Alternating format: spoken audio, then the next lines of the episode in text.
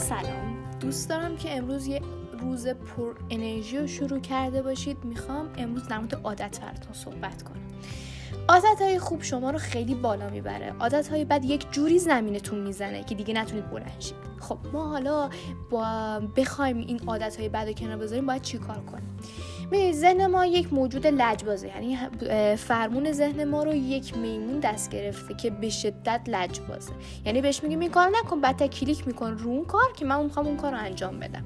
پس در نتیجه شما وقتی می‌خواید یک عادتی رو ترک کنید انقدر روش focus نکنید. هی مثلا می‌خواید سیگار رو ترک کنید بگید سیگار نمی‌کشم. من نباید سیگار بکشم سیگار بده.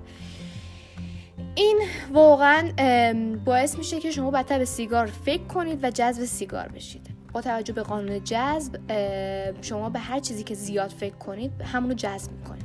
پس باید چیکار کنیم؟ باید حالا بشینیم به معایب سیگار فکر کنیم. در درجه اول.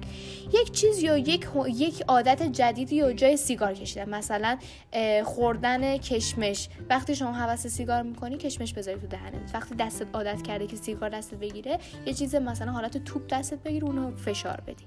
پس در درجه اول عادت های خوب رو بعد جایگزین اون عادت بد بکنیم.